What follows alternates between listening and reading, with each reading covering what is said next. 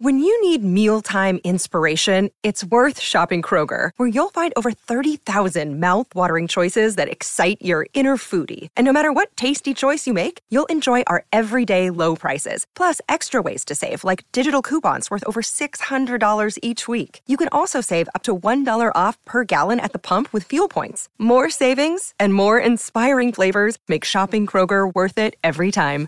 Kroger, fresh for everyone. Fuel restrictions apply.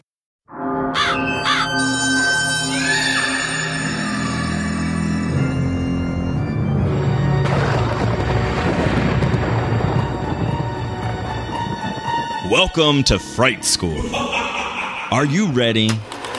Class is in session.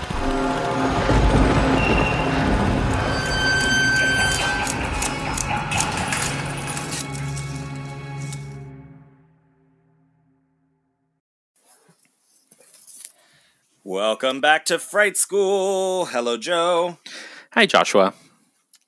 And welcoming back Zakia. Yay! Hello, Zakia. Yay! Hello. I'm So happy, Hello. to, so happy to be here.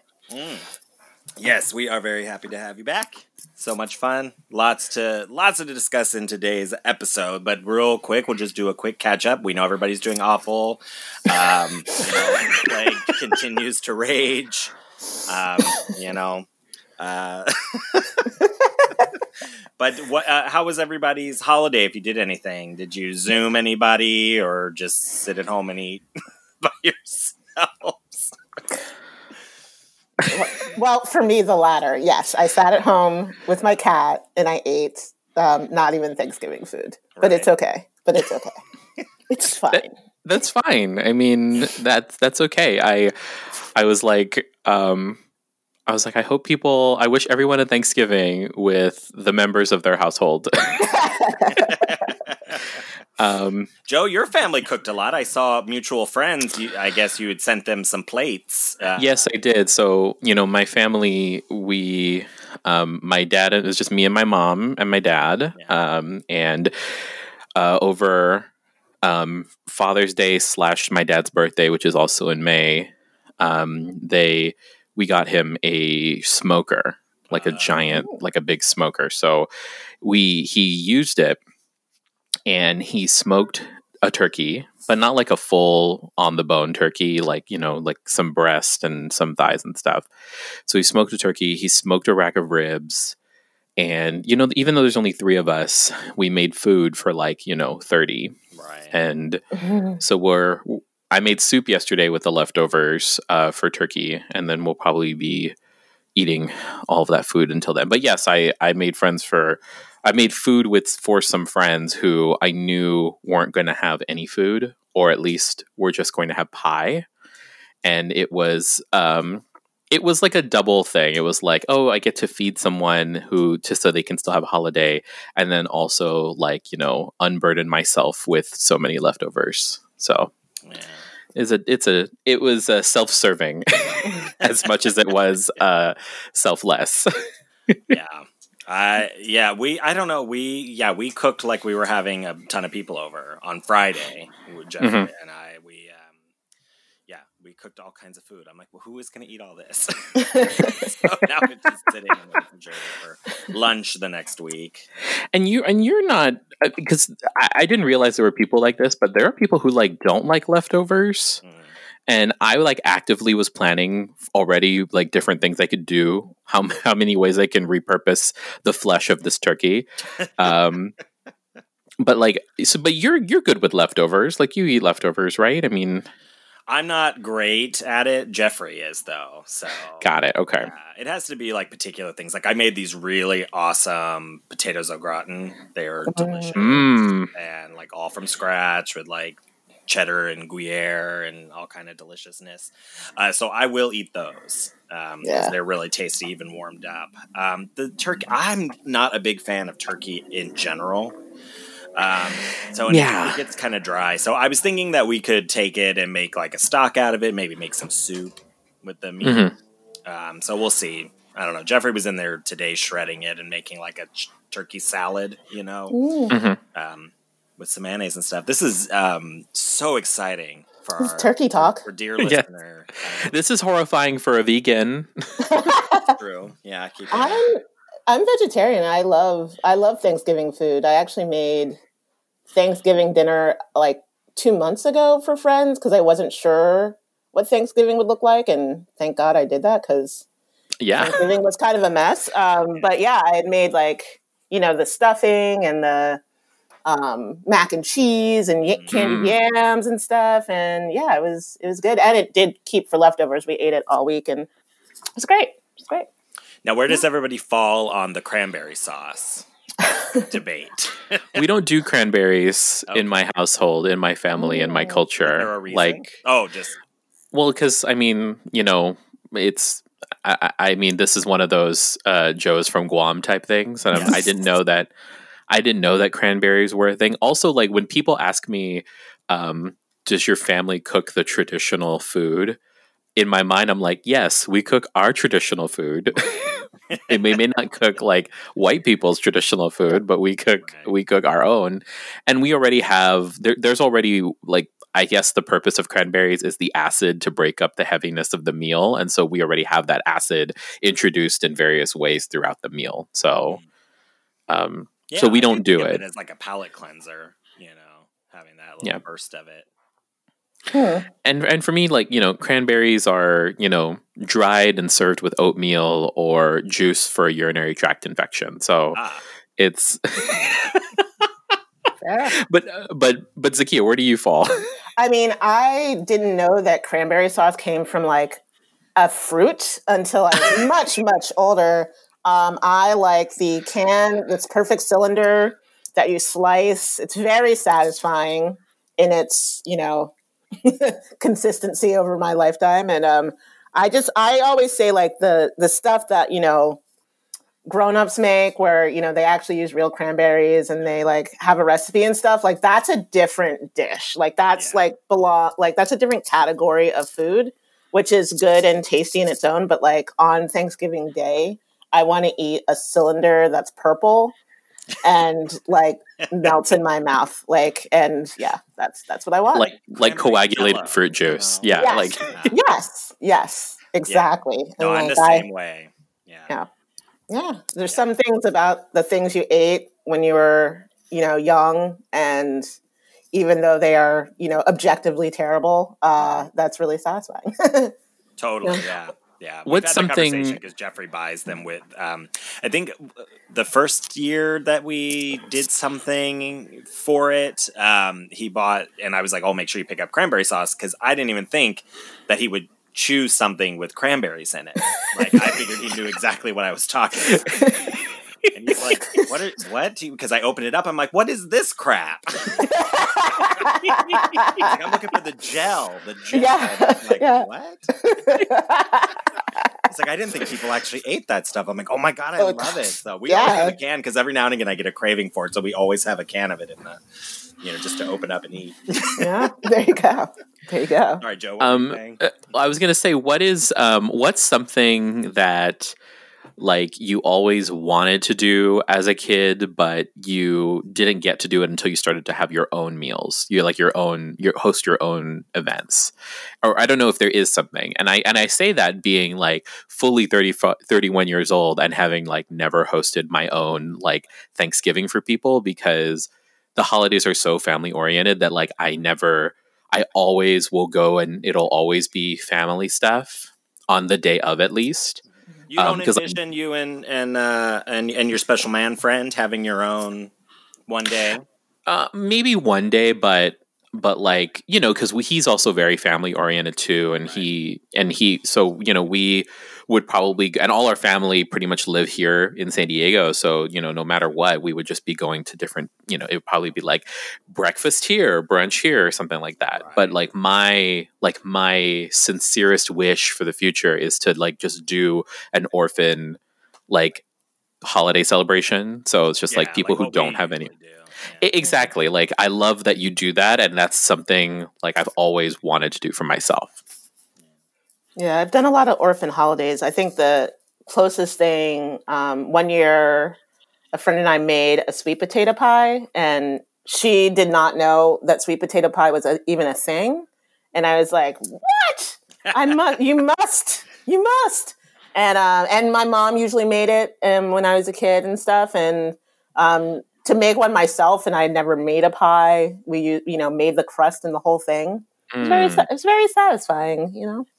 Yeah. Mm, that's awesome. Yeah. Yeah, yams and sweet potatoes aren't even a, aren't a thing that we do either. Mm. So like last year, um, in the evening, I was invited to a friend's place, and they make the very traditional, like quote unquote American style food, and I was eating it. And I'm like, I was like, okay, I can see why you know, I can see why people like this, and like it was yams and the cranberries that I was like Mm. very much. And stuffing and green bean, like everything but the turkey and the mashed potatoes. like it's all, it's like all the side stuff.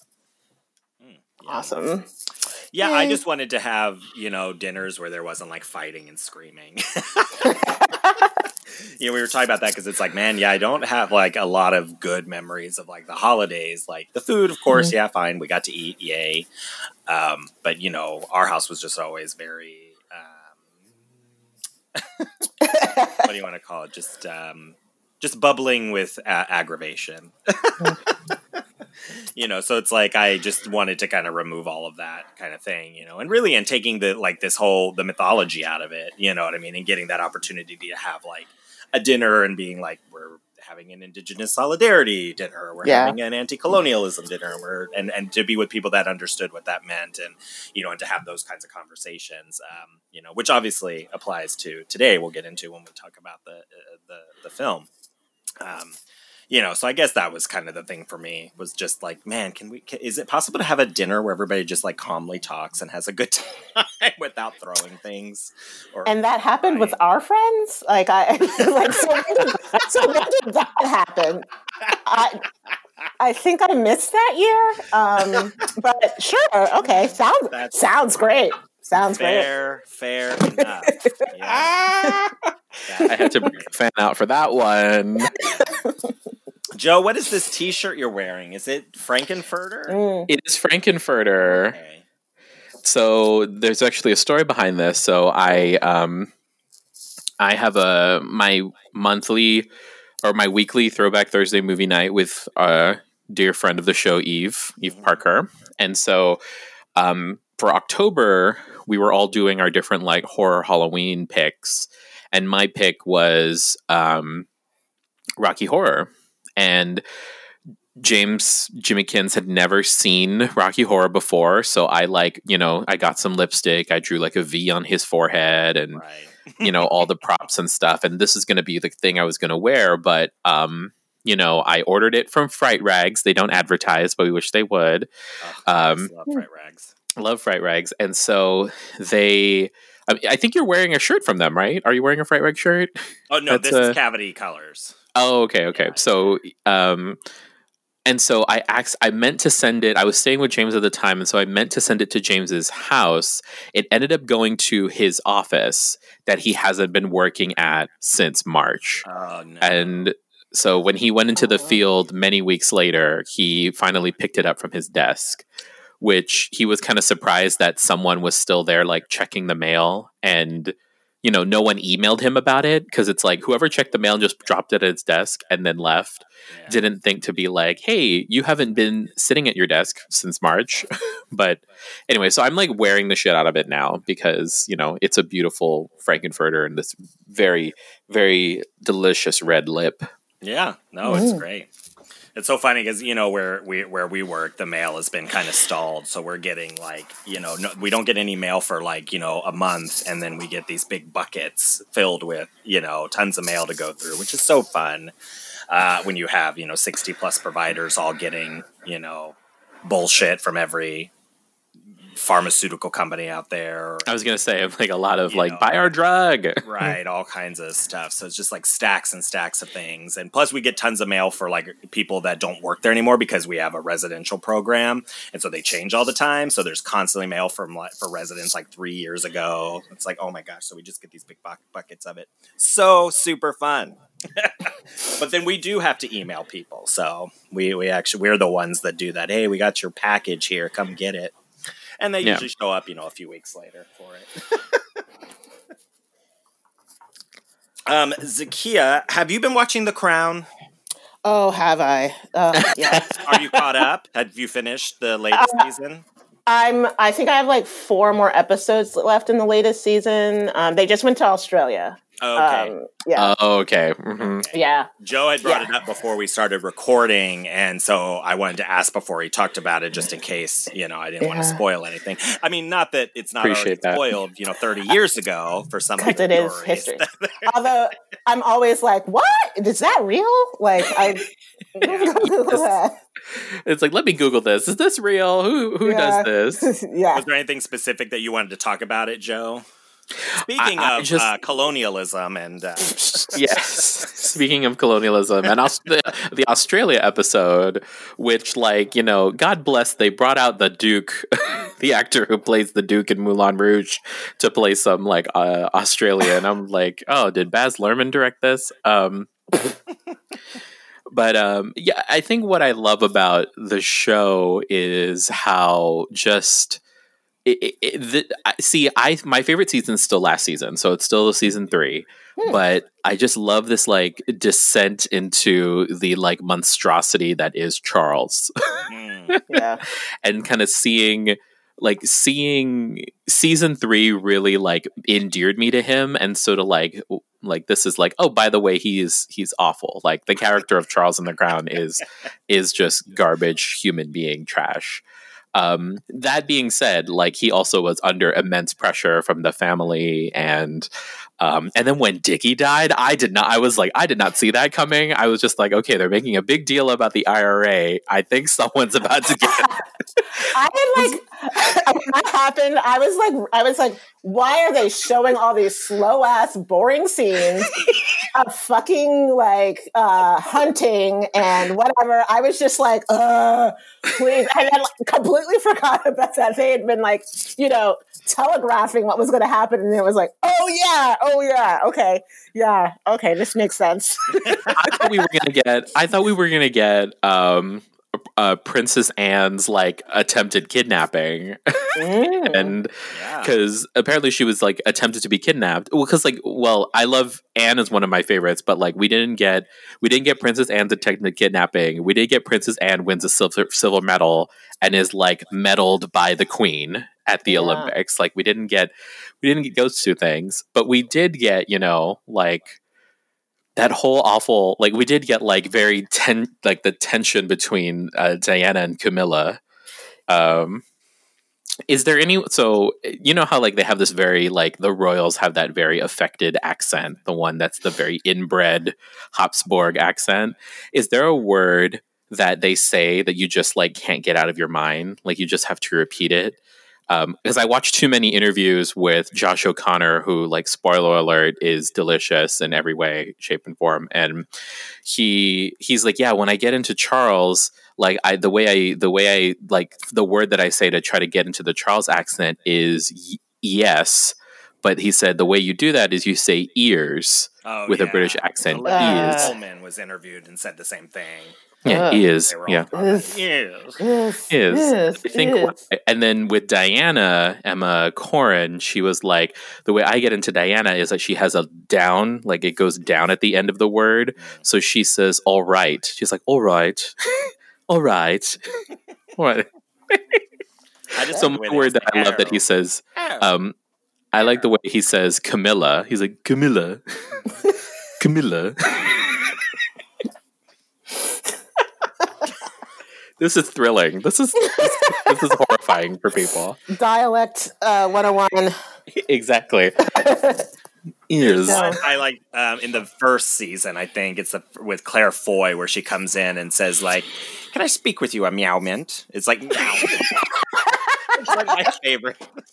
so I do that to Jeffrey all the time. Like, "Speak with a meow mint. like it's so terrible. it's so bad, but that's what it is. Little bit. It sounds like she's saying meow, meow mint, meow mint, meow mint. Meow mint. Everything has fifty syllables in it. It's Oh my gosh. I did love that we got Claire Foy in South Africa. Like, it was neat to see her. Yeah. well, Oh, yeah. I don't know, uh, Z. I don't know. Are you there yet? Uh, are you in? No. Okay, no. so Wow. we're gonna get an apartheid episode, which Oh, great. fantastic.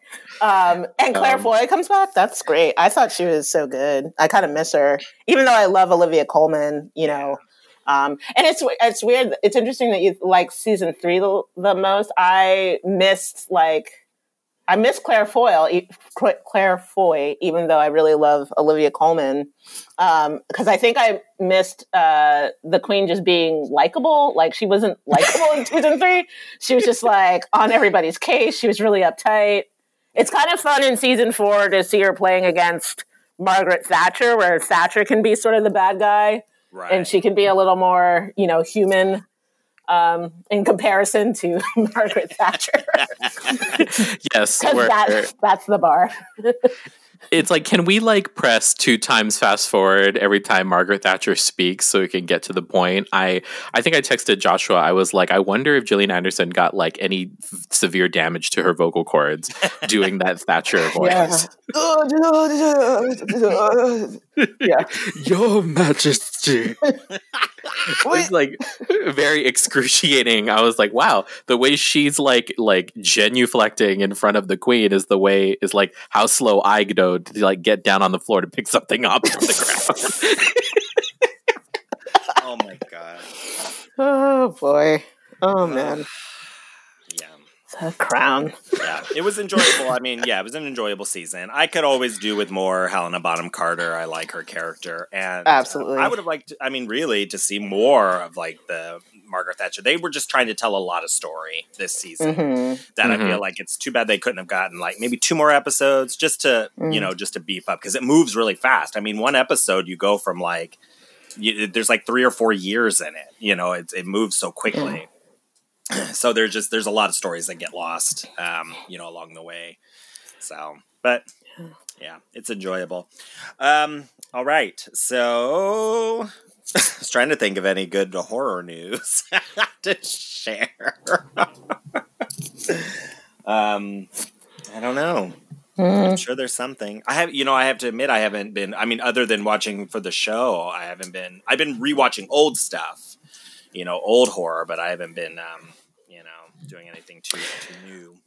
So I have some horror news. Oh, okay. Oh, this is this is where we we divert. So the USA Today, um, and I actually was alerted to this uh, by dear, uh, former guest and dear friend of the show, Michael Verratti. Um, USA Today released the top. I think it's the top twenty horror films of 2020, Oh, or it's the maybe it's the top 50, but it's a top list of like the horror that came out and they rank them.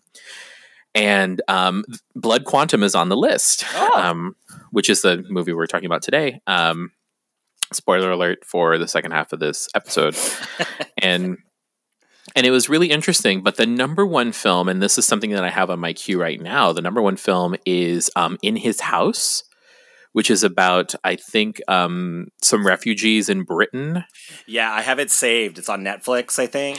Yes, it's on Netflix. So I have that saved, but there were some other ones that came up. And oddly enough, I think in the top 10, um, The Rental was in the top 10, Oh, which. I thought was really interesting. Um, and then there's this other one that I um, that I have that I haven't watched yet. It's uh, 1BR, which is um, I Oh, guess I it's about a. it. Did you watch 1BR? Did you like it? Um, I did. I thought it was really strange. Uh, I think I talked briefly about it uh, when I watched it a couple of, um, you know, I think it's been a month or two that it was out. Well, then I need to watch it because I it, it was it has been on my list for a little bit. But yeah, there were some other really cool ones that like I didn't hear. Be- I didn't hear because they were you know just very indie, very obscure. But I think that um I think that uh the rental was higher than Freaky to be quite honest. What but was that? Uh, that was on what list? USA Today. Huh. Um, and Michael posted it because the image that they, the cover image for the article is an image not uh, from December, which his uh, short uh, "All Sales Fatal" is a part of, but it's it's a it's a image from his um, from his uh, part of December. Uh, an image from All Sales Fatal. wow, they've got 86 films on here. Jeez. Oh, see, so even Really? higher, and they all came out this year. I had no idea. Yeah, I had no idea either, and it. I do want to watch. Um, the one that it also made me reminded me to watch is Spell with Omari Hardwick and Loretta Devine. Yeah, that looks really fun. I'm very curious about that. Um, it's on my list as well. Uh, I've got it saved. Um, yeah, Blood Quantum made 15. That's awesome. Good.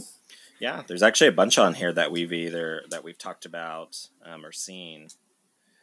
Cool. Well, we'll have to reference this for um, you know some more uh, some more ideas. See, that's the thing. You never run out of horror.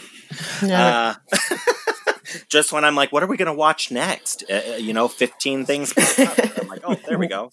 86 movies were produced. Right. Yes.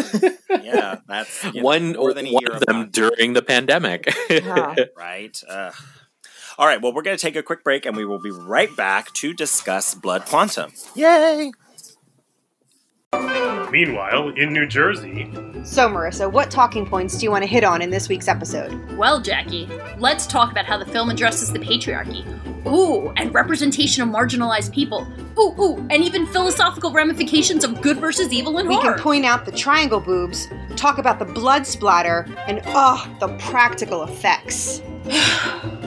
um, and also the male gaze. My gaze at the males. Hi! From feminism to fangirling, the Jersey Ghouls cover all the bases of horror from a woman's perspective. New episodes are uploaded every other Sunday. Just search Jersey Ghouls to find us on social media and your favorite podcasting app. All right, welcome back. So today's episode concerns uh, 2019 Canadian horror film Blood Quantum. Uh, well, I guess it was released for the Toronto International Film Festival in 2019, but officially released here in the U.S. on Shudder in April of this year, 2020. May the Lord curse the year. I'm kidding. I don't believe it. Um, anyways, written and directed by Jeff Barnaby, who is a Micmac um, director. Uh, so very important to this story.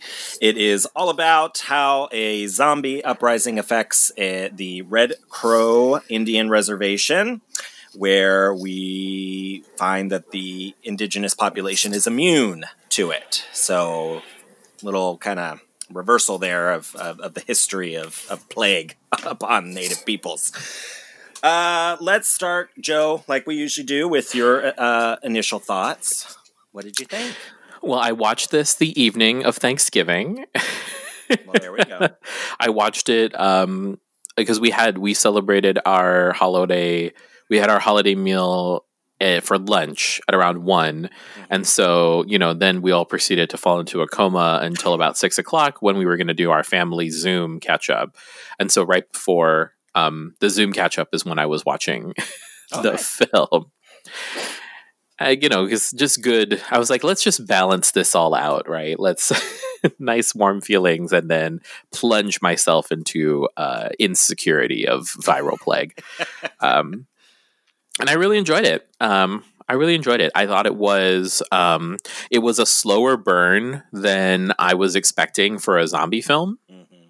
um, which which I actually appreciated because it heightened the tension, and I that's I think that's something that, um, at least for me, I don't get a lot of in zombie in zombie movies is that kind of that um you know anticipation of waiting for something. You're i'm always i was just kind of waiting for a lot of the jump scares but i felt that there wasn't too many. I thought there was very much like they took their time to develop it a little bit more. So um but yeah, overall, I, I liked it, and this is something that I've been um, ever since watching it. I've been like telling people and and saying you all should watch this. It's something that's really cool, and and and such a departure in terms of like style and uh, in in terms of style and like I guess access to resources as the smudging was. Mhm. So it's nice to kind of see uh, like them be bookends on the same shelf. Yeah. Yeah, no, absolutely. Now, um, I, I had remembered hearing about this film, and I had really thought that we had discussed it before, not on the show, but talking about it. But Zakia, you brought it up because uh, was it the Red Nation podcast?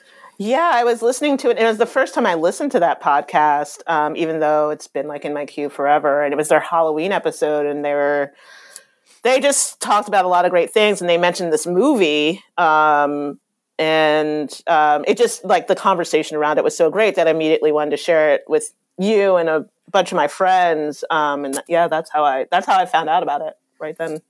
Yeah, I actually need to go back and finish it because I was listening to them talk and uh, and it was going, you know, and I'm like, wow, this sounds awesome. It's, okay, I have to stop this. I need to go watch the movie and then come back, but I didn't go back to the conversation yet, which is really shameful. I should have finished it before. But they, I mean, I got really far into like some of the stuff they were talking about where I was just like, okay, I have to go watch this right now. I have to find this. Um, and like I said earlier, it is uh, available on Shudder for uh, subscribers. Where else? Where uh, where did you all find it? Shudder for me. Oh, okay. I rented it from Amazon, um, but yeah, that was that was like the only other easy option. So. Yeah, yeah, yeah, Yeah. yeah. I think they probably have it available maybe through Shudder via Amazon as well. I think they have their own channel. yeah, yeah. Um, very cool. What were your thoughts after watching it? And obviously, you had a Uh. lot more context because you would uh, you would listen to that show. But just you know, it's still a film. You know, so what did you think? Yeah, I really liked it, and I was pleasantly surprised because you know I hadn't heard about this movie through any other means. You know, so it's- you're always a little like, "Ugh, this is gonna suck." Um, but I loved it. I thought it was really funny. I laughed out loud a couple times. Um, I thought the cinematography was great. Um, yeah, it was a real pleasure. Like, I, and I also have been recommending it since I I had a a, um, a Zoom call with a bunch of friends immediately after I watched it, and I was like, "You guys got to watch this movie, man!" like, and everyone was googling. Um, yeah, and interestingly enough, one of the people on that call uh, works. He's a social worker and works with Indigenous people, so he gave me a lot of like other historical information that I didn't know, um, which is really cool. So maybe we'll He had get seen get the film. he had not seen the film and not heard about the film, but like just knew some of the like real life things with the Micmac and um, current struggles and that sort of thing. And so yeah, so we got into you know more talk about Indigenous life today. So Awesome. Well, I'm looking forward to uh, getting to that uh, Yeah. conversation, hearing what um, uh, what what you pulled from that. Uh, so, first thing I do want to inform you, dear listener, if you're not aware of what uh, the blood quantum idea is, like what that means. Um, so, it's this idea of like, oh, whoops, you know, who gets to claim indigeneity? Like, how how do we define? And we see this in lots of different ways. Obviously, this was like basic like i mean it's very colonialist like you know this law to to to place on like who qualifies for to, you know to be considered a- an indigenous person and then uh, obviously the tribes also use it to say who i guess benefits from being from tribal association is that like a good way to put it i'm trying to think of like the best ways to define it. Because there's a few I, I was reading this article all about it and there was like you know these different um, differences of opinion on whether or not like tribes should be even using this because it was an idea created by white people uh, you know to deny citizenship or to um, you know or to force you know different you know whatever their whims were upon indigenous people so at least within the context of, of the film the blood quantum laws um, you know based on the percentage of one's indigenous ancestry. And then you know i we have this a lot in our culture where it's like oh i'm 116th this or that or you know eh, i i'm you know african by one drop or you know those sorts of these sorts of uh, Yeah. ideas. But i think within the film i think there are other things happening with the idea of blood quantum because i also think of like familial bonds you know who who gets to be real you know who is a real brother or sister who is a real parent who is a real member of the family because obviously that's you know one of the main um, uh, antagonisms of the film is this relationship between Lysol um, and um, Joe, Joseph. Joseph Yeah. and Traylor, Yeah. you know, being half brothers, but not, you know, and, and you know, Lysol losing his mother. Th- That's a whole other conversation about mothers, particularly Mother Earth, and then also real, you know, the idea of real mothers.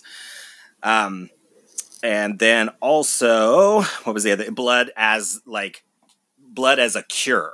You know, so then you have this other blood quantum of like, well, what is it about indigenous blood that makes them immune? Um, You know, so I think there's a few different ways to discuss like what the title means.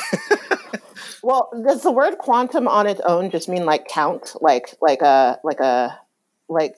I, I can see it almost being like a pun of like body count, you know, like Mm. blood blood count, like Yeah. there's a this is a bloody movie, you know, right? Right? Yeah. Just, just that um, part of it. Um, I think it's interesting that like connecting, you know, the difficulty today of if you're, you know, if you've got um, a nation, an, an indigenous nation that has maybe some land or some property or some sort of dividends to be tossed out, you have to sort of draw the line somewhere. Right. And um, and so these blood quantums are kind of ways to figure that out. It's imperfect. And then sort of in this movie too, it's like, where do they draw a line? You know, there were there were I think they said at one point, these are these people who, you know, haven't looked at a brown pe- person in a while, you know, like, you know, had had just like distance from growing up there and stuff and like what does it mean you know are we just going to let everybody in you know so these in these times of scarcity and times when you can't when resources are limited you have to start uh, deciding who gets and who doesn't and that's um, uh, there's no there are no easy answers in Yeah. that Absolutely. the scene where um where Lysol is like doing gate guard duty and then Joseph and Charlie come back um and they you know he's he goes on his tirade about like you know bringing people in and all that and I was just like this seems to be like the best wish fulfillment for for like I'm like someone wrote this and thought about like what if their ancestors were alive?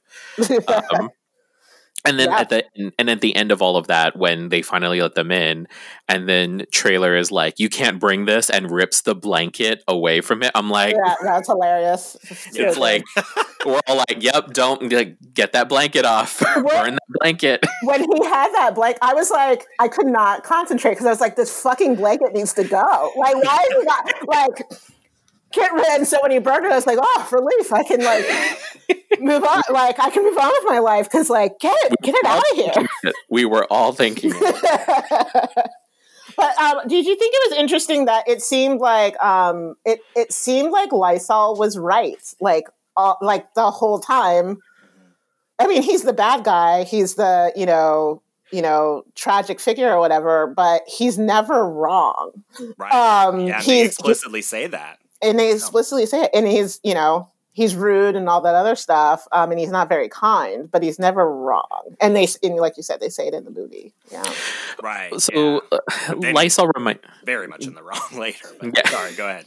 I was gonna say Lysol reminds me of um and this might be really you know not to bring in uh like you know high cult high culture western civilization you know in here but like it reminds me of king lear the brother um edmund who is the bastard of gloucester in king lear where he's just like he has that tension of like being illegitimate but still being like in touch with his you know and all of that and he's never wrong but it, it, so like Mhm. I was like, okay, so here's a little bit, you know, here's me trying to, you know, apply my um AP like AP comprehension um into it. But like I just kept thinking like, wow, this is very much like that kind of story, but it's, you know, those themes hold true no matter what.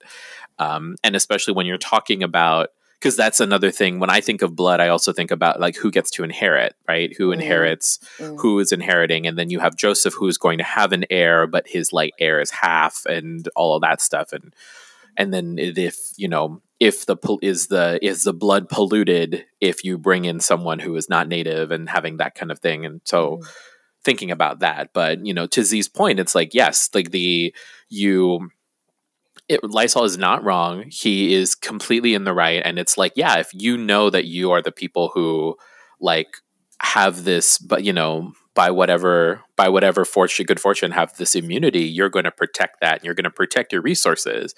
Um, because I, is it Lysol or is it Traylor that says like you know they you can't like turn, but you can still get ripped. you can Yeah. still be alive. And I'm like, yeah, I mean that's that's true. I think they're, the the woman says that, not the Mm. not their mother, but um, oh, what was her name? The other, the one that kind of helps out. The other woman? Lysol's. Um, I There's know, only three in the I, movie. I know, we, yeah, which we'll talk about. Yeah. Yeah. What was her name? That's so. Are you talking about Doris? Are you talking about the Is woman on the? She, the one who takes the blanket and throws it in because she comes in and she's like, "Yeah, we might be immune, but we could still." You can Oh no no no no! alive." I'm thinking about I'm thinking about Doris as the woman on the radio. Oh, she's yeah. like the operator. Yeah, the one with the braids, the Mhm. the cornrows. No, Yeah. Yeah. yeah, it's yeah, it's not, gr- and we get- we will definitely chat about that because when you wrote because we were talking a little bit about it, and you posted in the comments like, yeah, that's fair assessment. Yeah. it's not uh, great with women. yeah. Um, Um, um, I mean, there are some, you know, the women that are there, I think, are interesting, but yeah, it's um. I. Um, so, real, just to discuss a little bit, so we can get into kind of talking about the colonial aspects. So, something important to contextualize this film it, Jeff Barnaby, the writer and director, uh, who is also um, you know part of the Micmac and was raised on uh, the reserve in Listuguj, uh, Quebec. So in 1981, the Quebec government decided they wanted to impose some new restrictions on the native uh, salmon, the, the fishermen, and and how they were how they were going about fishing, how they were using you know salmon as they had for thousands of years. You know these people have lived here and you know taken care of it. So the the government decided that they were going to intervene, and the Micmac you know, basically said "fuck off," and we're going to do what we want to do. And the government was like, "Well, you've got."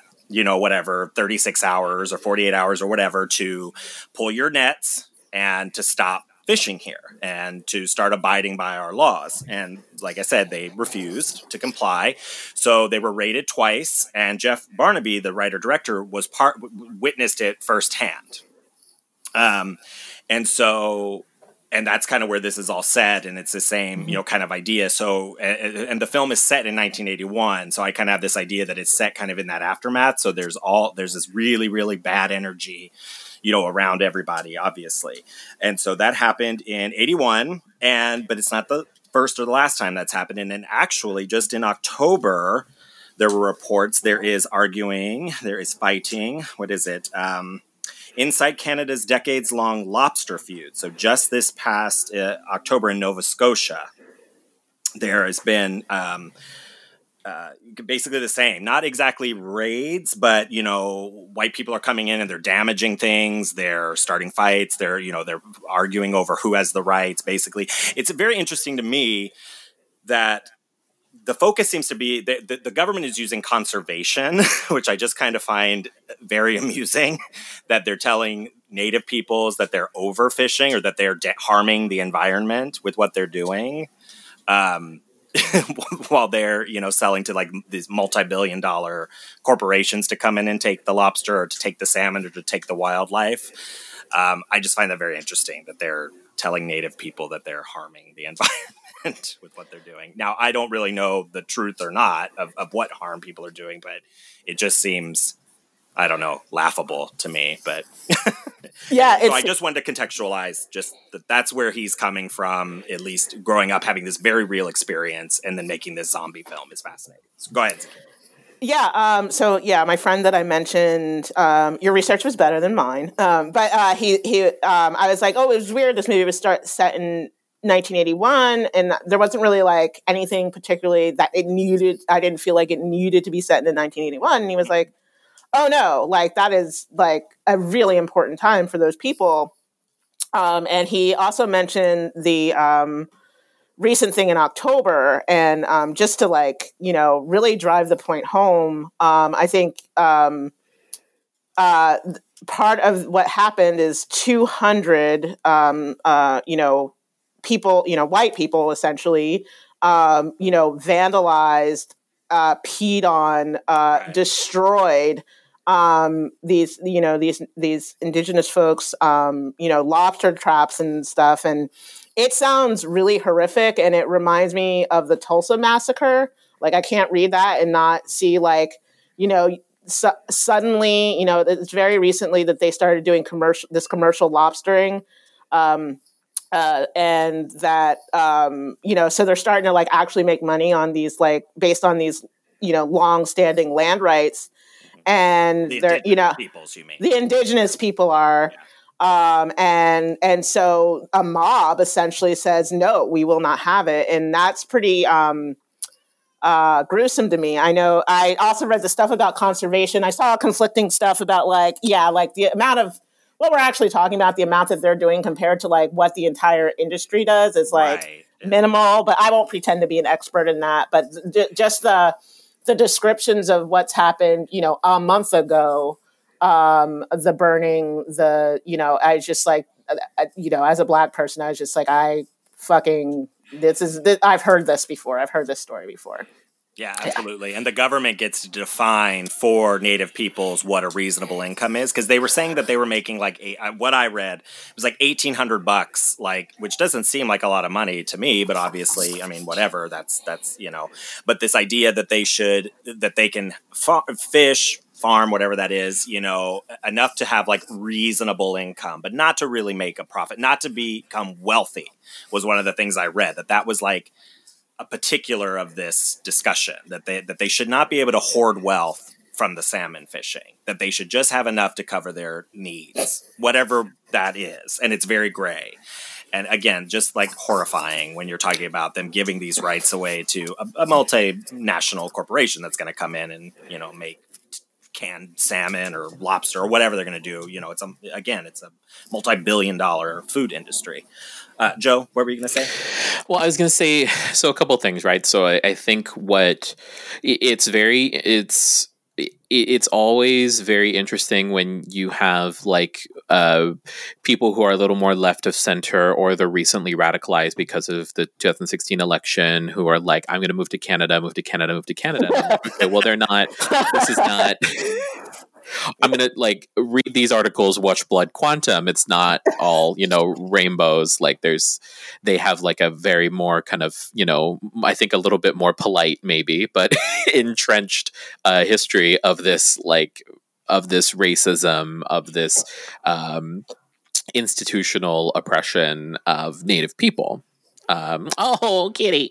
Sorry, just um, uh, sorry, Zakia's cat entered the frame. Um, Zakia's cat has entered the chat. Uh, um, and so, so you know, like I, I think about that, and I'm like, yeah, like this is like as as someone who is like also like um who's also like in the last two years trying to like understand like my own in- indigeneity like it's like it's trying to um that's something that's also coming into not being afraid in like uh, in regular conversations with people that like well canada's not that much better and here's why and you know there's places that are kind of founded on this kind of settler colonialism are not that much better and here's why. Um so so you know one two it's interesting because like we in a couple months ago when we were having the massive um the the the massive kind of conflagration of of California, where you know all of these fires are happening throughout the state. There was an article that I believe was released by the LA Times, where it was just like you know, oh, you know, it. Um, basically what indigenous people have been doing all along by having controlled burnings of their of their land was made illegal in the state of California and now they're finding out that actually those controlled burnings would have really helped and so it's like what indigenous people who know about the land who their relationship with the land and with the earth and with their land specifically have known all along it was made illegal and now it's being used again. And so it's again it, it comes down to like if it comes down to why are we telling exactly what you said joshua? It's like why is the government saying that you you know this government is saying you can and cannot do with land that has been used for um, thousands and thousands of years in a way that they probably fish so that way they know i mean i'm not i'm not saying i know what the micmac uh, fishing practices are but like when you take care of those resources like you always nurture those resources and you don't take too much than is given or than than you need and so Yeah, well, the idea that we, you know, that yeah, we have to consider like if you want to have more fish in the future, you got to leave some. they Mhm. have to be able to populate. Um, Mhm.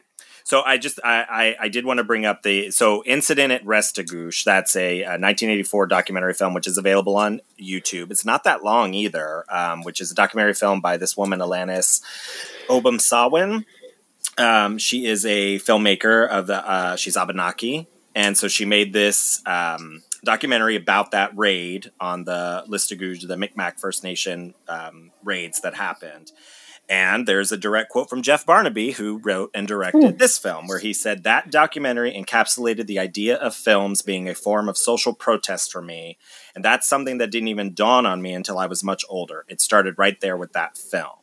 So I just think it's very interesting that there's like this direct link, as we've talked about on this show a lot about events that happen, the traumas that that happen that are inflicted on people, and how that finds its way into art, uh, and particularly the horror film. Um, so with that, we can kind of talk a little bit, sort of about this rise of indigenous horror. Uh, that's been happening, and I do I I keep going back to this awesome article because it's just it's so good about um, so it's remarkable to consider that many non-indigenous horror writers depict situations that indigenous people have already weathered. Apocalyptic viral outbreaks that decimate whole populations you know for instance. Um, and i'm not sure what scares non-indigenous horror writers and readers more experiencing variations of what indigenous folks have already en- endured for centuries or the reality that they've built their entire country on literal indian burial grounds. And then i would also add to that the ramifications of you know what I mean of, of, of suddenly being held responsible for mm-hmm. those same mm-hmm. horrors. Mm-hmm. Um, you know, so I, I I really like this movie because of like that discussion right there. You know, you put indigenous people in this situation where they they're immune to this virus. They're not feeling the effects of it, and you know of the direct effects. Obviously, they're they're feeling what happens after, and bringing white people into um, you know who need their help and who need to survive, and whether or not they're choosing you know to help them or not. I, I think is really fascinating and a really interesting discussion, obviously, of um, you know the horrors of colonialism and yeah, what does happen when it gets flipped? You know, I- it's sort of what's being explored here. Was that article? Um, who who was the author of that article? Uh, so that one is Alicia Elliott, um, who from the photo looks like a white woman. Okay, Um, interesting. so, um, but I, I I can't tell.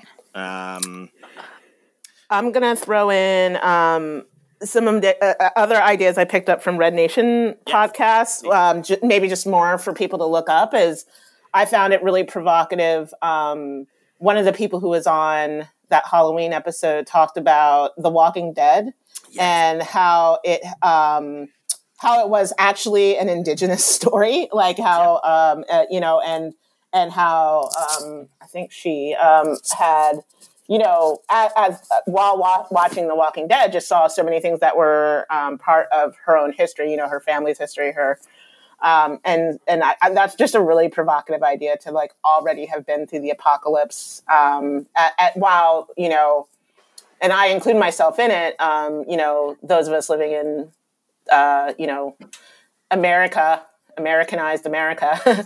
um, you know, what we fear is is our our way of life being completely destroyed, or some inv- foreign invader, or something like that coming, and um, and the reality is, is we th- these are the things that have been done to other people, you know. yeah, yeah, and the fetish, the fetish, ugh, fetishization within horror about like those experiences, you know. Yeah. Um, but particularly, you know, you trade like white women, you know, in peril for the for these sorts of stories. Um, so, and we've talked a little bit about that, especially you know in the context of yeah America and the horrors. It's like you know we we you know as white people know you watch a movie like Texas Chainsaw Massacre, and it's like oh these nice white kids are going for a drive to visit you know whoever, and you know this horrible thing happens to them. They get sidelined, you know, by horror, and then you think of the very real possibilities for you know black people in our culture, you know, to to you know go down to the store for a pack of cigarettes and be murdered in broad daylight, as you know, as like a very real world fear and a very Mhm. real world event that like horror takes and makes you know seem like this could never happen you know what what a horrible thing to consider you know or like the Mhm. apocalypse you know a zombie apocalypse like you know we take that and it's this you know I don't know. I, I, don't know if like fetish is the right word, although I do feel like right now, given the, the, state of the world, I think there is like a real fetish for like the purge and the apocalypse and like zombie. Like there, there are these people that really want to get out on the street and shoot guns and you know watch like the fall of society happen because they've been raised on like 28 Days Later and you know all of these kinds of these kinds of movies. Um, you know when you know there are very real world situations. People mm-hmm. alive today have survived such horror and have yeah. real horror to tell. And I think that's one of the ways, I think that's something that's also kind of sort of addressed by the film as well. It's like, you know, letting these white people in is a direct threat to their life. So it's like, you know, the, the, the letting in of the culture, the letting in of the kind of, you know, I just love they call them townies. Like I'm just, I'm just like mm. these townies, and I'm like you know letting in the the letting them in in that way. Um, it's really uh, it's really interesting that you brought up uh, the Walking Dead Zakia because I was like, is the fact that Traylor's like the chief or the sheriff, like, mm. is he supposed to be, you know, is this an homage to Rick Grimes? And then uh, with his father like carrying around a samurai sword, I'm like, are we getting like, are we like doing Michonne as well too? Like the, um, I'm like, okay, I, I, guess that's you know these are things that we have to have now. Um, Doesn't everyone want to cut off a zombie's head with a sword though? Like, I mean, yes. that just might be a natural, like, you know, thing within, within us all that, that no genre will be able to to overcome. the director um, claims he's had yes. this before The Walking Dead. Mm. This idea existed before, so you know Mm. Who knows if he's making that kind of statement. Maybe it's the it's studio. Undeniable, like culturally, you know that that happens because that was sort of the conversation that. Um, and I I watched the first um, four or five seasons. I can't remember where I stopped with The Walking Dead because it just for me it just kind of it was dragging a little bit. I, I thought it was kind of repeating itself. Mm-hmm. So maybe I need to get farther in because somebody's I read somewhere that the indigenous people do show up in the story, but one of the conversations yeah. they were having in on on the Red Nation podcast was like, you know, watch the show, like, yeah, where are the indigenous people? And it's you know this idea that well they were on their reservations, they were used to not you know like power is intermittent, you know, cell phone, you know, like the things that like we take for granted, you know, if like a power outage happens and we all freak out is like everyday life. So it's like they're probably just you know, like this film could exist mm-hmm. within the Walking Dead universe. Like this, that's what they're totally. doing. yeah, they just you know kind of were already prepared for an apocalyptic situation. Um, you know, it's just obviously with the. I, I mean, it's set way far uh, before. thought that was interesting. So I don't know. I mean, maybe you know, somebody listening you know, is like, "Oh, I watched all The Walking Dead," and yes, there's this whole great conversation, but I don't. I have no idea. It certainly wasn't in the first like seven ish seasons because that's. I think that's how much I watched or whatever. Wow. Yeah, you got. Yeah, I, I got up to um I got up to when they killed Glenn. Spoiler alert! It's like many years old.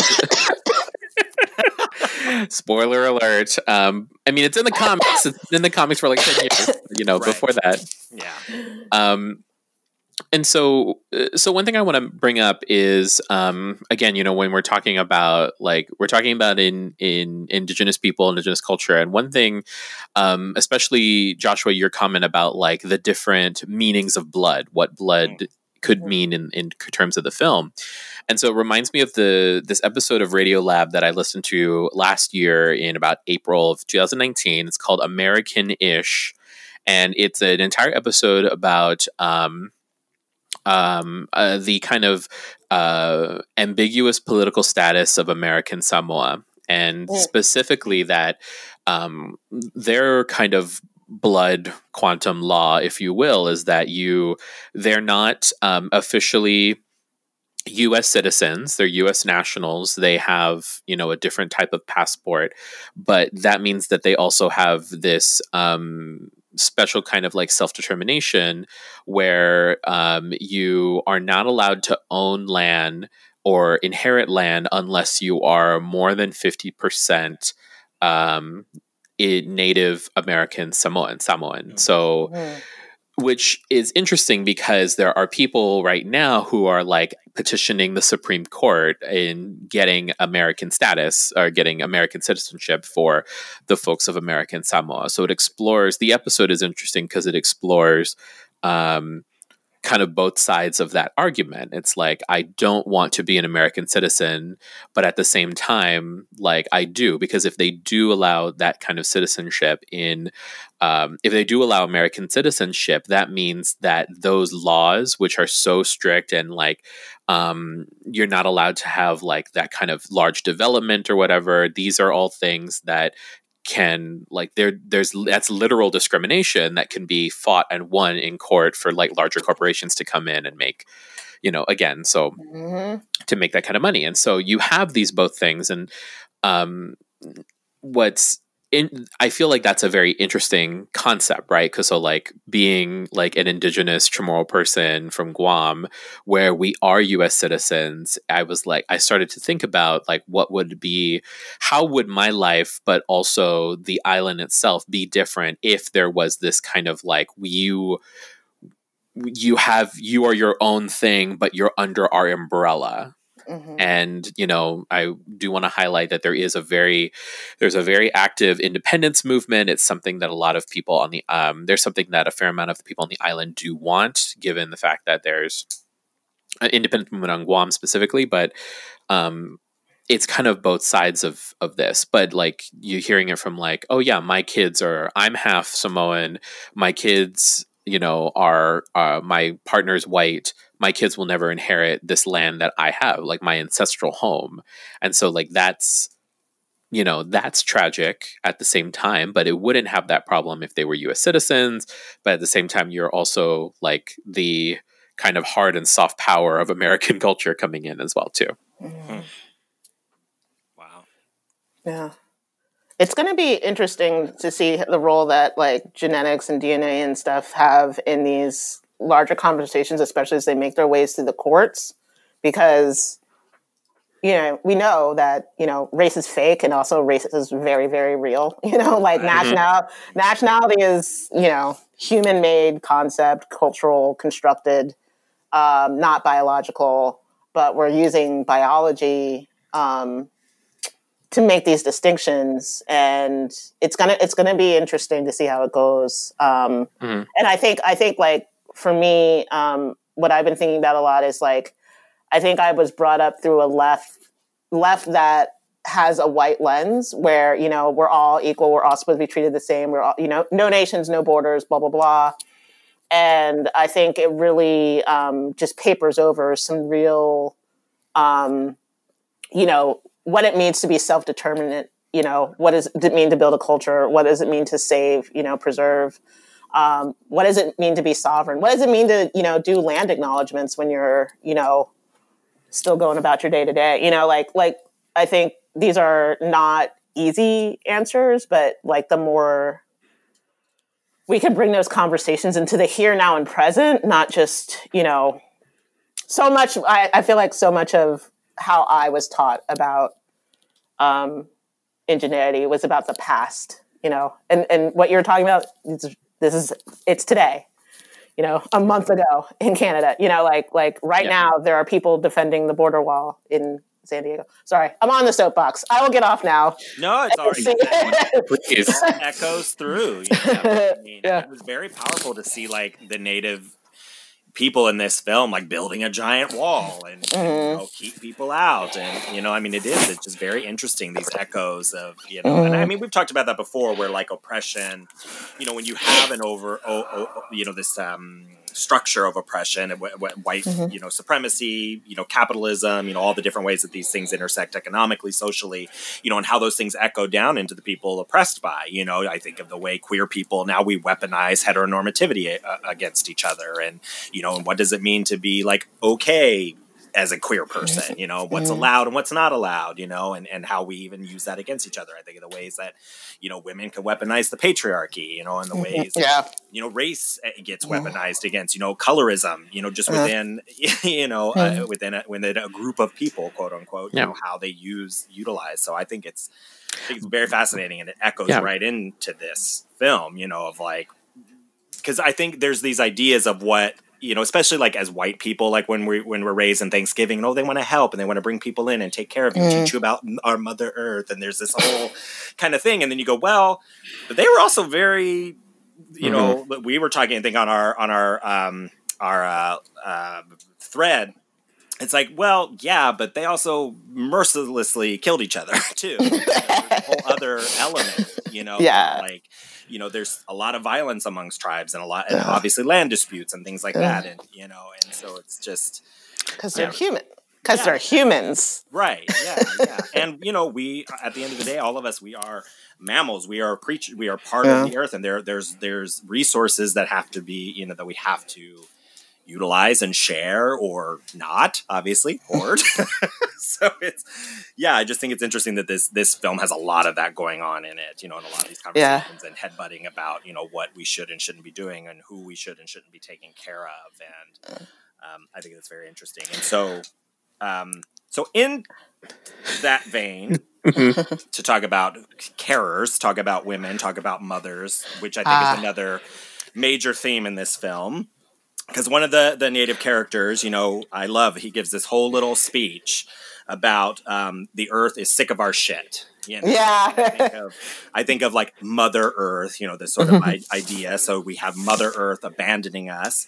Um, but yeah, he goes on to say uh, she's turned us into something she can use, fertilizer, you know, and uh, which was like the perfect the most perfect like yes this is the this is like this is how the happening should have like should have happened Yeah, and which I've talked about on the show, I think a little bit with like death culture, the fact that, you know, we have to stop cremating ourselves and we have to stop putting ourselves into metal boxes or concrete boxes because the earth misses us. She needs us to return to her. And so I think this was a very interesting way of like when you look at it, it's like we're killing the earth around us. Like, you know, we are doing, you know, we, we're, we've allowed, it, it's sort of like I'm curious about like, is that what he's saying? Like you know we we are close to the land that's something the white people don't understand you know we have to take care of it and we didn't for whatever reason. We were killed off we, whatever the, as protectors of the land we failed at our job whatever that is and now she is said that that's why they're immune is because they've been abandoned by the earth and she doesn't need them you know um, or you know she's put them i guess in charge of helping restore her or something. You know i'm not exactly sure. It's i, I felt like a little bit you know a few different ways that that could be interpreted. But i was just thinking about like yeah that idea of like you know when you think about like a, a really horrible virus like ebola or something or, mm. or or what we're dealing with now like covid killing all of these people and you think about the earth mm. weaponizing herself against us you know of like you're going to poison the waters and you're going to dig everything up and you're fracking and you're doing all these horrible things to me. Like here's a gift from me to you to to help restore the balance you know and i think that's I don't know that it gave me chills when he said that at fertilizer because I was just like, oh my gosh, I've been like talking about this idea, not in that way, but you know, just that yes, the earth, we are necessary uh, to be part of of of the earth. So anyway, so you have that kind of this overarching mother, like Mother Earth abandoning, and then you have Lysol. His mother's died. We don't exactly know why. I watched it twice, but I still, I, I'm not sure if I'm just missing something there. Can I just say, I just love this the way that they let these stories unfold without filling in every single particular detail. So, like, yeah, so I we, we don't I don't think we do know what happens to Lysol's mom, but like, I love that you don't need to know. You just need to know, like, it's the relationship between the people that's imp- important and not the plot points. And I I just thought that storytelling was really good. But go on. I just About assumed- Mother? Yeah, I just assumed it had to do something like you know, possibly with like you know, again with white people. You know, maybe something Mm-hmm. happened on the res that you know, and that she died in some you know thing, and that's why he holds you know on to these beliefs that we need to not be helping these people. Um, you know, there's just you know the women in the film, they're mothers. Um, they're kind of placed in that role. We have uh, what's Joss? Is that her name? Um, you know, she's The nurse. Yeah. the nurse yes the nurse and you know wondering about if she's failed her son uh, you know joseph you have joseph's girlfriend who's white who's carrying their child um, which is a whole other conversation um, about what this child will be you know when when it's born where will it stand on the you know how how uh, will it be indigenous enough to survive the apocalypse you know which i think mm-hmm. which i think or will it eat its mommy? Exactly, will mm-hmm. it eat its way out? And then you have Lilith, which it's a great name for like the fall of man. You know, who she's Yeah. one unleashed as a zombie into you know to, to destroy. Yeah, we painted like this. This was very much like let's name her Lilith. Like, I, I missed that. That's great. That's a great detail. But anyway, so that's kind of where like the women stand. So Zakia, you had posted about it, and I'm just curious for your your thoughts on that. I mean, it was pretty obvious that it was like a, a men's show, you know, like a men's, you know, like this is, there aren't, just weren't a lot of women in it. And the women who were, were caretakers, um, except for um, the one, you know, Lysol's buddy who helps like bring people in. Yeah. Um, and, um, and uh, you know, I want to see, you know, in in the year of our Lord 2020, I want to see women kicking ass. I want to see them having their own life that isn't connected to men. I want to see them um, do something uh, besides give birth and cry. um, so well, I mean, Lilith did bite his dick off, so there's that. Okay, so that's just okay. So okay, so we got to talk about what are we saying about white women, right? Because like white women in particular, not white men, white women are the problem in this movie a lot. Like they are the they're the they're the um uh they're they're the Trojan horse, right? They come in, you know, and then they cause all kinds of havoc and they're sick and they make it so that's a thing. And then men and their penises, man. Like like so having so that story that Lysol told and then to turn that into he's gonna go hook up with this person, this woman, and then she's gonna bite his dick off. Um, and then he and, that, and that's and that's how he decides that I gotta murder everyone ever. Like that's a lot to unpack. That is a lot of there aren't enough gender studies classes to get through all of that. Uh, you know, like so where to begin? So yeah, that's where I'm at. It's just like there's a lot here, and um, yeah, it's definitely not a feminist movie. I, I, our friend, the reason I had mentioned it in that chat was our friend is highly sensitive to the treatment of women in film, and I was like, oh, she's not going to like this. Oh no, oh, she's going to hate this. Yeah. Yeah. I- and I had high hopes because I like so at the beginning of the film, you know, we, we get hints that something is coming because the salmon that have been gutted have come back to life and they're flopping around. That's how the film opens. And then there's the dog who um, Traylor comes in and has to shoot. She's sick, and that turns out to be his ex-wife's um, dog.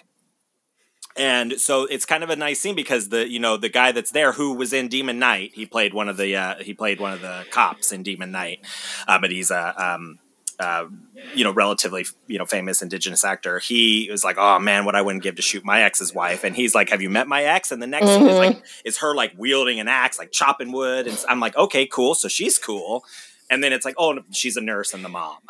you know, I had high hopes at the beginning because they did kind of show her. Her introduction was doing this, I mean, quote unquote, like masculine thing in American culture. You know, when you think of some lumberjack out there chopping wood, you know, that's how we know she's a tough lady. You know, she's out there chopping her own wood. I, I felt like visually.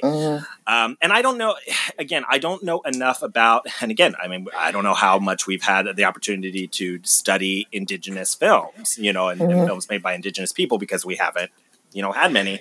Because the, the, um, the smudging had, I felt, this line of broiness as well, you know, with the women. And this Yeah. also kind of, there was just a bro thing, you know, I felt with the way they talked about the women, especially women sitting right in front of them. You know, I just, I was like, what? A, it's just interesting that that was in both of these indigenous horror films, just as very dismissive, kind of, you know, sexual nature, you know, with the women around them. Um, but yeah, to your point, yeah, his story about earning his Red Wings, as they call it. um, Good point. and I saw it coming a mile away. I was just like, oh my gosh, I know exactly what is going to Um, you know, and then the whole, you're like laughing at a conversation afterwards. And then whatever drug they were doing, Mm. because, and, and again, it does get a little muddy where I feel like there could have been a little bit more clarification. I'm not sure what everybody's motives are.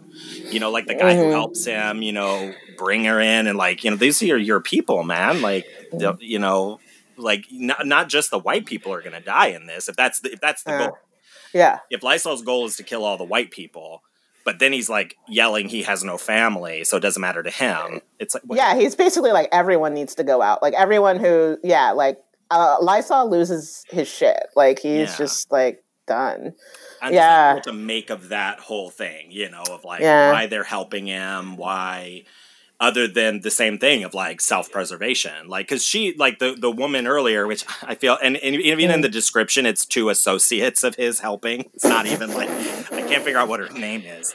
Um you know they're in there at the beginning like too like you know when they're uh they're harass you know what i mean? Not harassing but they're you know obviously they're being very like this is our place. We need to protect ourselves. Like she's part of that conversation too you know like fuck this white pregnant lady keeps Mm. bringing in strangers out of this you know so she's obviously aligned with you know lysol's um politics Mm-hmm. i guess within this you know Uh, this belief which again we've discussed is not necessarily wrong i've talked about that in the past too Mm. like you know if Mhm. i'm in like a group of survivors and there's some racist idiot amongst us it's like Mm. bye sorry you're not welcome like there's there's you cannot like in this we have to survive we cannot be weighed down by stupidity Yes, famously. Joshua would leave Michael Rooker on the roof.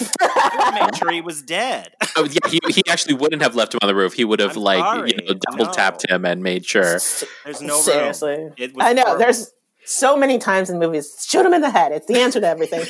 um, but but um, we're all I thi- fascists in the apocalypse I feel like the defense of this movie for people who aren't like super feminists is going to be it's just a movie. It's just, you know, blah, blah, blah. It's a gross movie. There is the shitting on the car, which made me laugh That was awesome. hard. like, it's like, you know, like I am all on board. Even though the recipient of that horror was also uh, another white woman, right another white woman. So I feel like there's this aspect of like, I mean, who wouldn't want to shit on Karen's car though, right? Like, I mean.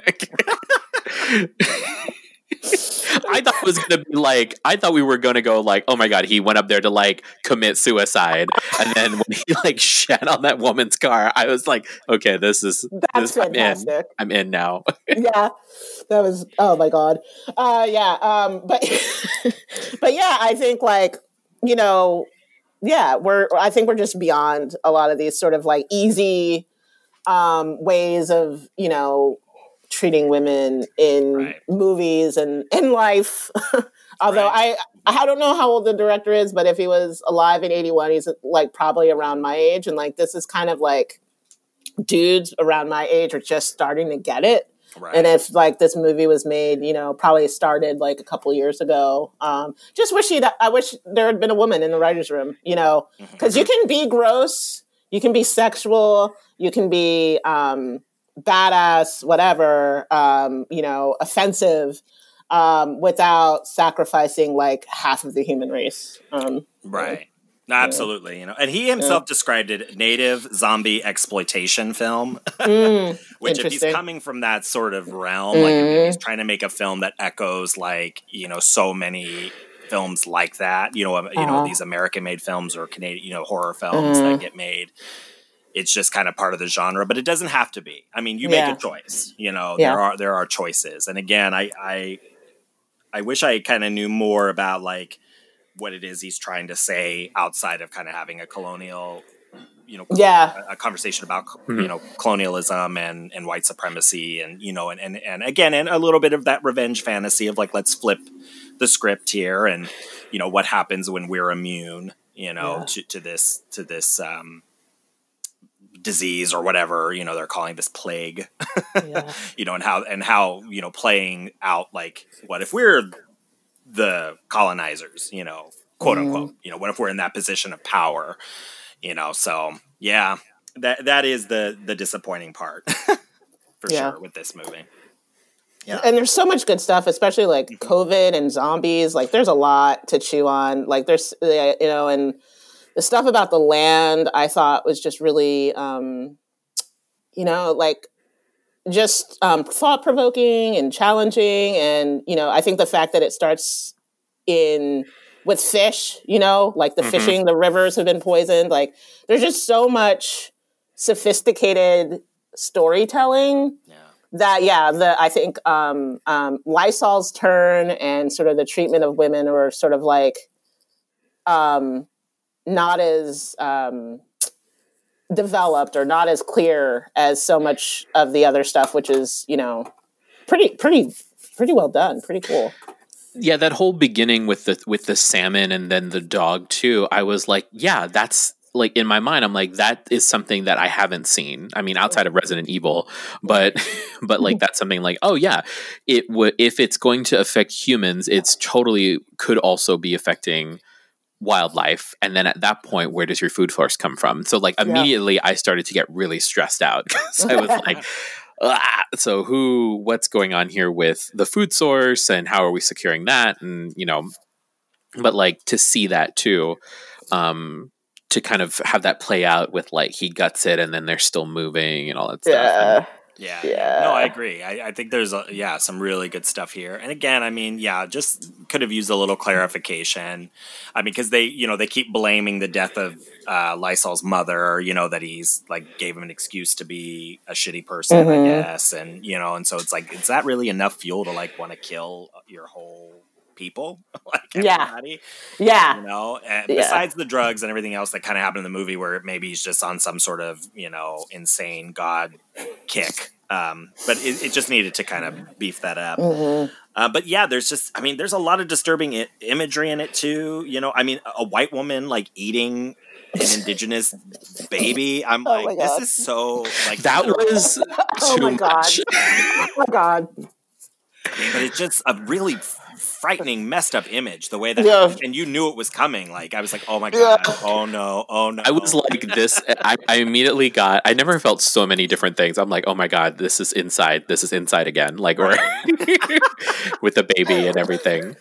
Yeah, it was. Just, um, yeah. There's a lot uh, of stuff to chew on. uh, that's a pun.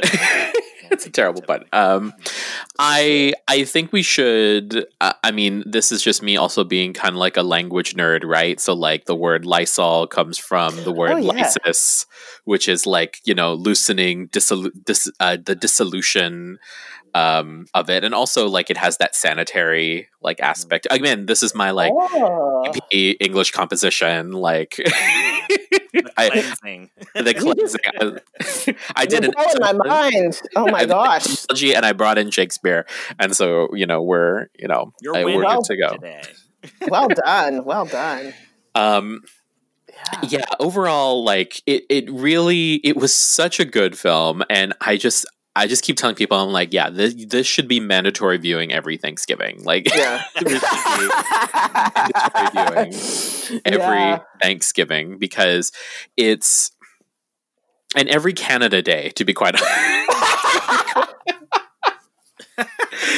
because I mean, you you again, like it's that kind of wish fulfillment, right? Like mm. it's that idea that you like the you're you are the descendants of people who have survived genocide, literal genocide and literal plague and pandemic that was caused by these settlers whose descendants are living around you. And then now you are you're the only people you're surviving the last pandemic. You are yeah. the ultimate survivors because um and there's that power too. Like i mean i think that's one thing that kind of like lysol taps into is that like i have now that we now have the power to say who lives and who dies. Yeah. and if you are not one of us by blood you are you are not welcome here. Like you are now the other. And in that way it's like the reservation becomes the like last safe haven. But like you know with the threat of with the threat of like the encroaching white like invasion and cultural the cultural invasion that comes with it it's like the reservation is the last place where um, people can feel truly safe and but they're truly safe with their own. Which has got to be difficult for like you know again like if you're thinking about you know we're not um, you know we're not monoliths. No one's a monolith. So it's like everyone contains multitudes. And so even with joseph having like his girlfriend and i think she says something where it's like they look at me like mm. you know the way that they the other people look at her. And and t- and especially like if you know that these are the people who are going to turn and potentially kill everybody it's like that just to have that those eyes on you for like six months of like mm-hmm. this woman's like who knows what's going to come out of her like literally Yeah. natural way or the unnatural way Yeah. and then what's going to happen to her if she dies in childbirth and what's going to mm-hmm. happen Yeah, exactly. Well, yeah, and shifting that like that fear, you know, to white people, you know, and and particularly to white women, like you brought up, Zakia, um, who historically are, are are this protected class, you know, Yeah. that like so much horror is about protecting white women, you know, and um, all the way back to like Birth of a Nation. That's what that is about, Mhm. and that just Yep. feeds into all kinds of horror. So I want to leave. Um, the episode with this quote uh, from the director because I think it's it's important, especially as we continue to keep our eyes open for more indigenous horror films. And um, so he says, in Hollywood, they want the white guy leading people, like Tom Cruise. Our narrator is indigenous. Hollywood's idea of diversity is to have brown people on screen being told what to do by white people. I think ideas around culture and how it's represented have shifted. I would be interested to see how the Avatar sequel is received, for example. The original was framed as a white savior film, though it's Mhm. obviously an indigenous story. How this will play out now when people are far more tuned into such stories will be interesting to watch. Absolutely. Yes. Um, so, and again, you know, this like the smudging, this film, it's a great, you know, somebody's going to see this and they're going to build on it and and continue to kind of have these conversations. And uh, I'm very very excited uh, to see how this particular subgenre of horror grows. So, thank you so much, Zakia, for being here and for. Um, rem- Bringing us, you know, reminding me of this film, and uh, it was such a pleasure. Yeah, that was great. And- I feel like I learned a lot, and it was good. Was fun. Yeah, I, yeah, and it was fun to like do research and kind of learn things that yeah that I also did not really know about, and that you know, I mean this this film has a very specific context, and that's really, really, really cool. Rather than being you know just Mm. sort of a, a response to general cultural horror. Uh, Joe, are you excited? Christmas is coming. We're going to be starting, you know, scary Christmas uh, celebrations on. I am ex- I am very excited, and you know, before we talk about Christmas, I want to say that like this this movie, this episode is the reason like it's just the reasons why I love this show and why I love doing this show. It's because it's like there you there's it's more than just what's on the surface. Like it's Absolutely. it's like if you it, like on the surface yes did we watch a zombie movie where native people got to kill like you know where where karen was the problem karen and becky were the problem and like you know one guy got his dick bit off and like you know like did we watch a zombie movie like that? Yes we did. But like you know did we also talk about like the problematics of like the way the canadian government has treated indigenous people? Like yes of course. Um and that's the reason why I love this. And I've been like, and it's like I tell people that they need to watch this because I want to have the conversation after. Why did you show me that? I wasn't ready for her to bite that dick to her to bite that dick off. And it's like, well, actually, it's about this and King Lear, and you know, like, so so thank you all for you know for for going on this journey for being are my companions on this journey together for being Absolutely. So, but yes christmas is coming it is coming. And, and our, our next episode, we'll be starting off our uh, December 2020 uh, Seasons Grievings series. It's going to be super fun. So, again, thank you, Zakia, for being with us. Joe, uh, Doria, I hope that you have a good evening and, uh, you know, your nightmares are not too terrible. bye Bye. Bye, fans.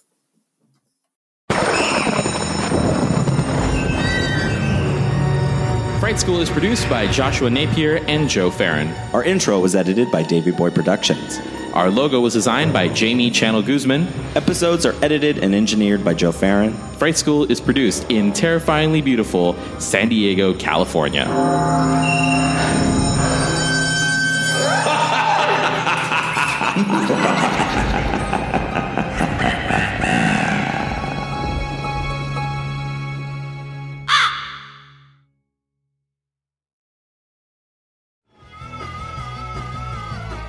Listening to the Geekscape Network.